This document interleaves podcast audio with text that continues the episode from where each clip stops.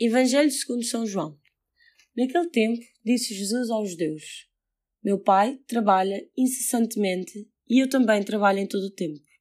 Esta afirmação era mais um motivo para os judeus quererem dar-lhe a morte, não só por violar o sábado, mas também por chamar a Deus seu Pai, fazendo-se igual a Deus.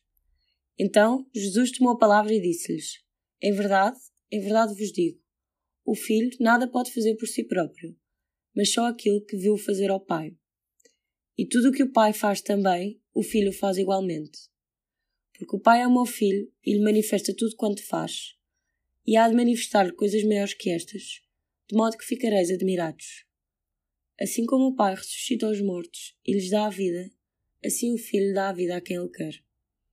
O Pai não julga ninguém, entregou ao Filho o poder de tudo julgar, para que todos honrem o Filho como honram o Pai. Quem não honra o Filho, não honra o Pai que o enviou. Em verdade vos digo, quem ouve a minha palavra e acredita naquilo que me enviou, tem a vida eterna e não será condenado, porque passou da morte à vida. Em verdade vos digo, aproxima-se a hora, e já chegou, em que os mortos ouvirão a voz do Filho de Deus, e os que ouvirem viverão.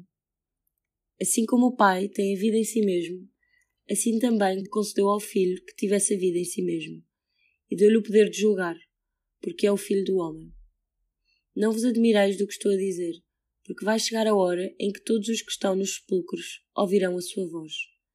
Os que tiverem praticado boas obras irão para a ressurreição dos vivos, e os que tiverem praticado o mal para a ressurreição dos condenados. Eu não posso fazer nada por mim próprio.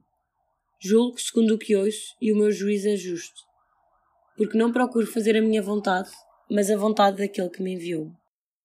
Tudo o que Jesus diz, tudo o que faz, provém da sua união com o Pai. É criticado por se fazer igual a Deus, porém tudo na sua vida é unicamente fruto da vontade do Pai. Eles são um só. O caminho para a salvação é feito através da palavra, que te é disponibilizada de forma diária, por exemplo, através do Evangelho.